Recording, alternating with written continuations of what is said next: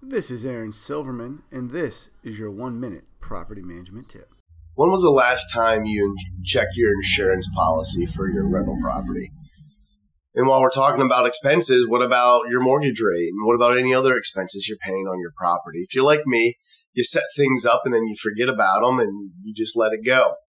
Well, just the other day, I checked my insurance to see if I could get a better rate with another company. Literally, the same insurance cut in half. Yeah, current policy is twelve hundred bucks. New policy is five hundred something. So literally fifty percent savings. So yes, I am switching. Same deductible, same policy coverages, same everything. Instead of going with a national carrier, I'm going with a local broker who was able to find me a much better deal.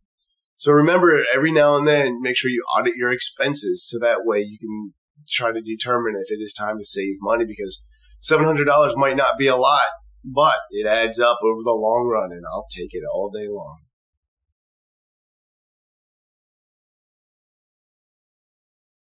Thanks for listening to today's tip. If you liked it, make sure you subscribe to the podcast or jump on over to successful rental dot com and connect with me there.